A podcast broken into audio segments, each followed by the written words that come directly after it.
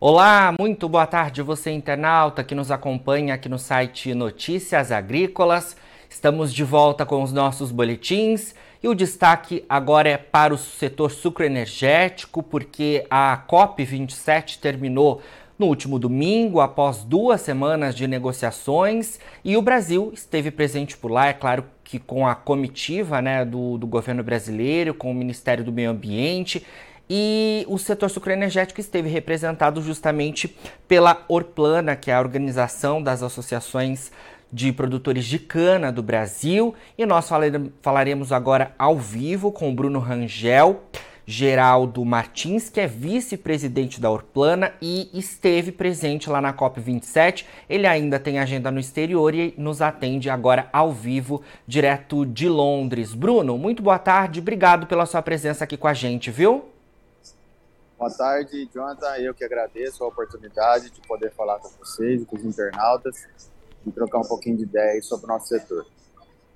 Nós é que agradecemos, Bruno. Falei que você segue né, em agenda aí no exterior, então muito obrigado por é, nos atender aí. Sei que você está é, em reuniões né, ainda acontecendo, estava no Egito, na COP27. É, queria que você começasse falando um pouco para a gente sobre é, o, o, como a Orplana né, esteve representada lá na COP27, que é a Conferência das Nações Unidas sobre Mudanças Climáticas, né, que ocorreu do dia 6 de novembro ao dia 18 de novembro, encerrou agora, é, agora de pouco, né, e a gente agora, né, olhando o cenário como um todo, acho que a gente consegue trazer um resumo, né, do que foram as discussões por lá. Sim, uh, o convite surgiu justamente pelo ministro Joaquim Leite.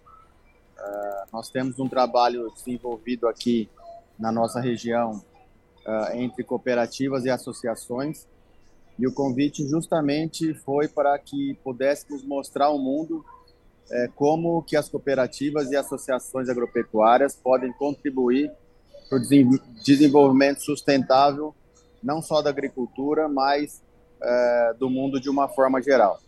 Então, nós tivemos a oportunidade de mostrar três grandes trabalhos que nós fizemos, né, entre a nossa associação e a nossa cooperativa. É, um deles foi a questão da logística reversa, que é justamente o trabalho de é, devolver até as revendas das cooperativas as embalagens de produtos que foram adquiridos pelos produtores. Eh, isso foi um trabalho que se iniciou lá na nossa associação em Guariba, na cooperativa Coplana também, né, e que faz parte da Orplana. E no começo era apenas um projeto e depois ela se tornou lei. E tudo isso começou lá com a gente. Né. Outra outra pauta que nós levamos bastante importante uh, é, a, é a questão do, do crédito rural verde que é um trabalho entre a cooperativa de crédito Cicobi Copicred uh, e a Socicana, que é ligada à Urplana, associação da qual eu faço parte, onde os produtores que já atingiram níveis satisfatórios em protocolos de sustentabilidade, eles têm uma taxa de juro reduzida na hora de tomar os financiamentos. Então é um trabalho que nós estamos bastante esperançosos e ele vem crescendo bastante nesse último ano e a gente espera uma ampliação não só do funding, mas também da quantidade de produtores que terão acesso a esse crédito rural verde. É um trabalho bastante legal que tem sido feito. E, a, e o terceiro ponto que nós levamos para a discussão uh, é que logo no começo do governo do presidente Bolsonaro, uh, o, o, ministro Ricardo Salles, né, na ocasião, enquanto ele ocupava a pasta, ele desenvolveu uh, o programa Adote um Parque.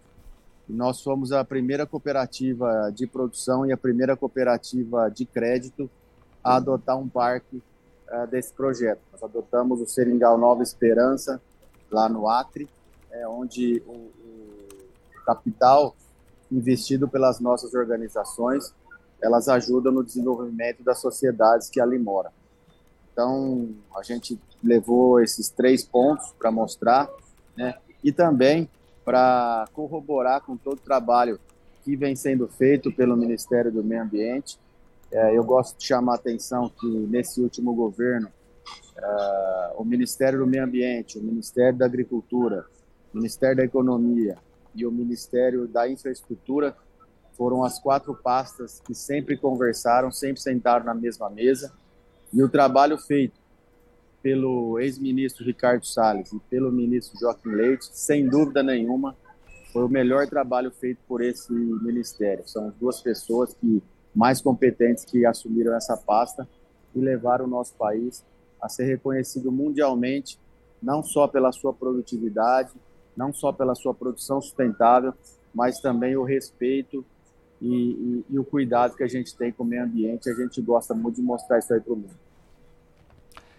Excelente. Bruno, é, que privilégio, né, o nosso do setor sucroenergético, eu digo nosso porque acompanho, né, esse setor aqui no Notícias Agrícolas, estar, né, presente aí na, na COP27, né, que, que acabou de ser encerrada. É, eu acho que o setor sucroenergético, por si só, ele já tem é, grandes é, requisitos né, no olhar global em relação à sustentabilidade. Né? A gente utiliza da cana-de-açúcar para a produção do açúcar, mais do etanol, que é um biocombustível né, que a gente utiliza é, puro aqui nos postos de combustíveis do Brasil, mas também no mundo utiliza ali na mistura da gasolina em busca de uma descarbonização. A gente também da cana-de-açúcar tem energia né, através da cogeração é, ou mais recentemente através do biogás. Então a gente tem é, é, grandes né, temas quando a gente fala em termos do setor sucroenergético que despontam aí na, na sustentabilidade, que o mundo está muito atenta, atento a isso, né, Bruno? Correto. É, foi, foi legal você falar isso, Jonathan, porque é, na COP se discutiu muito a questão da descarbonização. Uh, e o Brasil tem feito um trabalho muito sério, muito grande, uh, desde a né, da, da, da, criação uh, do Proálcool nos anos 70, depois com o advento dos carros flex em 2003 e agora também com o RenovaBio. Então, é, é, nós já estamos um passo à frente em relação à descarbonização. é importante que a gente tenha metodologia para mostrar isso aí para o mundo da forma que a gente vem trabalhando, da forma que a gente é, vem diminuindo os impactos ambientais com a utilização de biocombustíveis. É, você falou muito bem é, a questão desses três, agora talvez quatro produtos muito importantes, a questão do açúcar, né, que é o que, é, que, é, que é, talvez seja o, o, alimento mais energético. Eu gosto de falar que açúcar não é adoçante, ado açúcar é alimento. É. Exato. E ele, e ele sendo é, consumido de forma correta, a gente não tem problema nenhum de saúde, problema nenhum de obesidade, e sim uma energia maior para a gente enfrentar os problemas do dia a dia. A questão do etanol, a gente quer que é um benchmark mundial, né? Hoje, é, vários países já adotam a mistura, alguns países estão inclusive aumentando a sua mistura, que é o caso da Índia, que deve no ano de 2030, 2025 chegar a 20% da mistura nos seus, nos seus no, combustível que são usados nos seus veículos. E a questão energética, que é talvez seja hoje o maior, a maior discussão mundial. O, nós estamos aqui em Londres e é uma, a quantidade de carros elétricos que a gente vê na rua é gigantesca. Né? E a pergunta que fica é aonde será gerada energia para esses carros elétricos? No Brasil a gente tem a solução, né? não só uh, a, a, questão da, da, da da abundância, né, não só da energia solar, mas da, da energia hidrelétrica, e sem falar dos biocombustíveis que vem sendo usado de uma forma bastante ampla. Então, o Brasil está com certeza um passo à frente nesse processo de descarbonização. Com certeza. Bruno, você trouxe um outro elemento aí para nossa conversa que eu queria é, acrescentar aqui, a gente falar um pouquinho mais, que é o Renova Bill, né? Esse programa do governo federal tão importante que é, ressalta também aí é, a importância da descarbonização no Brasil, envolvendo o setor sucroenergético, as distribuidoras. É, é, muito importante esse programa também. Queria que você falasse um pouco sobre como o mundo também olhou né, é, esse programa, porque eu acho que a gente é pioneiro quando a gente fala em termos de renovabil, a gente que já tem uma matriz é, de mobilidade extremamente sustentável e cada vez mais se preocupa né, em, em, na descarbonização, em ter é, os carros é, emitindo menores níveis de CO2, né? A nossa indústria automobilística também cada vez mais preocupada com isso, e é claro que o setor produtivo também está muito atento. Né? A gente tem, por exemplo, hoje o etanol de segunda geração que a gente consegue através né, da, dos resíduos da cana-de-açúcar produzir né, o biocombustível. Ou seja, é, a gente é, cada vez mais tem um reforço né, na nossa sustentabilidade na produção sucroenergética. Sim, sem dúvida. Né? O Renova Bio é, foi um, um programa muito bem elaborado né, pelo governo brasileiro, pelas indústrias, uh, e, que, e que faz com que uh, não só ocorra a, a diminuição de, de, uh, de, gases de efeito estufa, né, mas também dos insumos, dos inputs que são colocados na lavoura, muitas vezes por alguns produtores um pouco menos tecnificados, de forma exagerada. Por exemplo, como é o caso do nitrogênio, como é o caso da, da, da utilização de, de, de óleo diesel, né? enfim. Quando a gente consegue quantificar essa quantidade de produtos colocados, quando a gente consegue uh, incentivar que os produtores eles possam usar formas mais eficientes de produzir e também formas que vão trazer uh, no longo prazo uma economia significativa para ele e ainda ele vai ter a geração uh, de um certificado que pode ser comercializado e ele vai ter mais uma fonte de renda com isso. É, a gente está fechando toda a cadeia quando a gente pensa em ESG. A parte do meio ambiente, que, que vai ser uh, mais ainda preservada, a parte social, onde vai ser compartilhados todos esses ganhos, né? e, e a parte de governança, que é onde tem o governo, o governo inserido, as associações, as organizações cooperativas, enfim. Então, é, é, um trabalho que o Brasil tem sim, tem, tem, tem muito a mostrar ao mundo. É, no caso do nosso setor, ainda existe uma discussão de qual o, o produtor de cana-de-açúcar, qual que vai ser a fatia que vai ficar para ele, uma fatia justa, mas eu tenho certeza que logo nós vamos é, chegar num acordo e, e, vai ser mais um benchmark importante para a gente poder mostrar ao mundo a nossa responsabilidade social ambiental. Com certeza. Ô Bruno, é, eu queria que você falasse um pouco também, olhando em termos é, de agronegócio a nível Brasil, é, qual que é a percepção que o mundo tem, né? Porque a gente sempre ouve falar dessa, dessa percepção errônea do agronegócio brasileiro, né? Mas a gente tem os exemplos no setor sucroenergético sucro energético que a gente já comentou e que você conhece muito bem, que não é verdade o que é muito do que é dito lá fora, né, sobre o agronegócio brasileiro. Então eu queria que você comentasse um pouco para a gente, você que esteve lá, você que é, participou de painel, né, e imagino que tenha acompanhado diversas discussões na COP27. É, fala um pouco para a gente sobre essa percepção e o que, que a gente ainda tem que fazer para mudar um pouco a visão do mundo em relação a, aos nossos produtores brasileiros? É, certo, é, você, você, Jonathan, você foi muito feliz nessa colocação, porque o Brasil, na verdade, é uma vidraça. O Brasil, ele, nos últimos anos, aliás, nos últimos pelo menos 30 anos, né, a gente conseguiu provar que a gente consegue produzir de forma eficiente e com qualidade é, em situações adversas, é, num solo é, muito diferente de outras partes do mundo, onde nós somos altamente dependentes é, de fertilizantes, é, onde a gente enfrenta muito problema climático, onde a gente tem uma agricultura tropicalizada, né, onde que a gente consegue produzir às vezes até três safras por, por ano. Então, quando a gente quando a gente mostra isso para outros países, a gente acaba se tornando uma vidraça, né? Uh, e, o, e o, o, Brasil, pelo seu tamanho, pelo seu, pela sua desenvoltura e também pelas pessoas que estão inseridas, a gente acaba incomodando outros países. Né? A gente acaba tomando conta do mercado, como é o caso da, do açúcar, o caso do suco de laranja, o caso da carne, o caso da soja, né? enfim.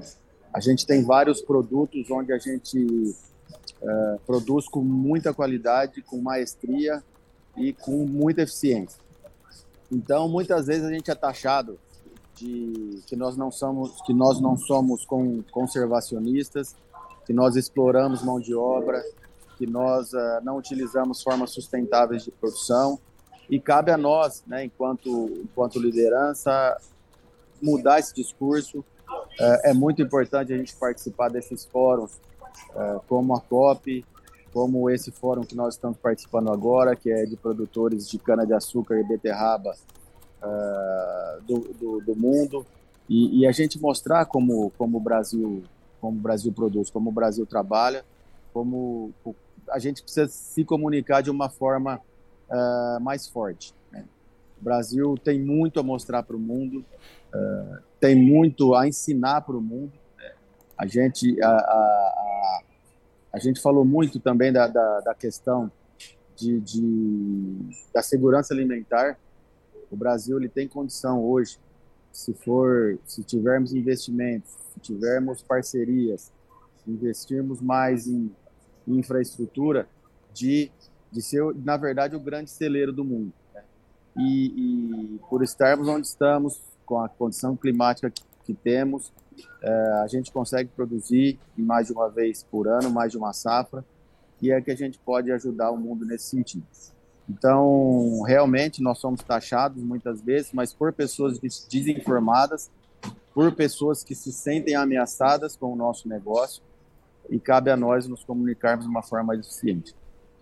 Com certeza. E comunicação e participar desses eventos internacionais é muito importante, por isso aproveito para a gente finalizar essa nossa entrevista, que você fale sobre esse convite que o Ministério é, do Meio Ambiente fez para que a Orplan estivesse presente lá. Acho que é muito importante essas iniciativas, né? E fala um pouco para a gente sobre, sobre isso, justamente, Bruno, é, sobre como o Ministério de Meio Ambiente é, está atento ao olhar do mundo sobre o nosso agronegócio também, é, e, e, como é, a gente, sim, preserva, mas a gente produz também e produz é, muito melhor do que qualquer outro país em, em, em termos de, de, de, produtividade. Né? A gente tem um, uma, uma, área, uma área de produção que outros países têm muito maior e que é, desmata muito mais do que é, nós temos aqui. A gente produz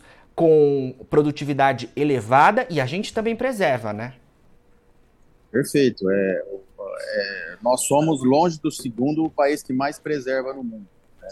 Os números mostram por si só. O trabalho da Embrapa, é, feito pelo, pelo Dr. Evaristo há um tempo atrás, é, apresentado no mundo inteiro, é, pôde constatar isso. Né? A gente produz preservando.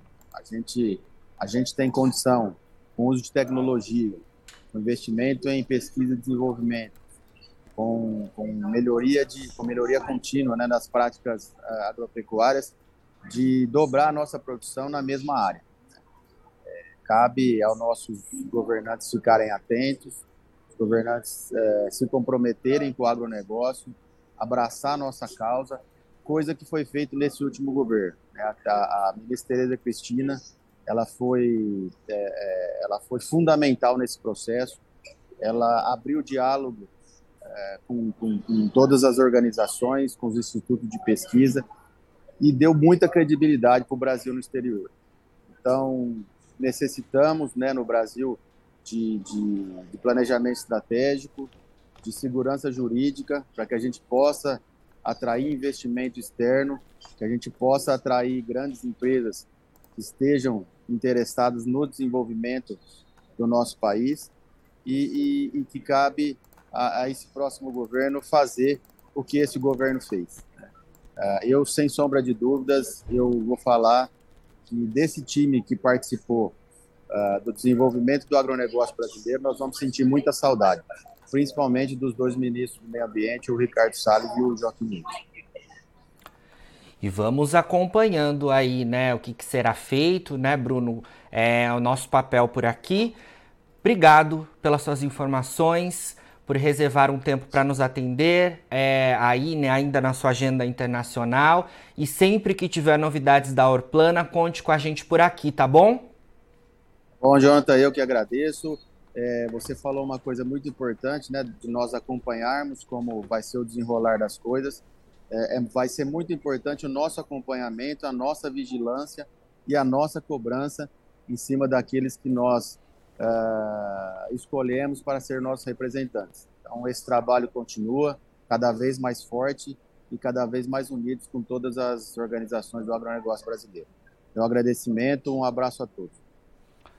Com certeza, um abraço, Bruno. Falamos aí então ao vivo, direto de Londres, né, com o Bruno Rangel Geraldo Martins, que é vice-presidente da Orplana, a Organização de Associações dos Produtores de Cana do Brasil, ele falando sobre a participação da Orplana na COP27, que terminou é, nesse final de semana, né, foram duas semanas de discussões aí relativas ao clima e o setor sucroenergético brasileiro esteve representado lá no Egito. Agora, na finalização dos nossos boletins, você fica com as nossas redes sociais. Siga a gente por lá para se manter atualizado sobre todas as informações do agronegócio brasileiro. E o nosso site fica 24 horas no ar. Daqui a pouquinho também tem mais boletins ao vivo. Fica por aí e a gente se vê.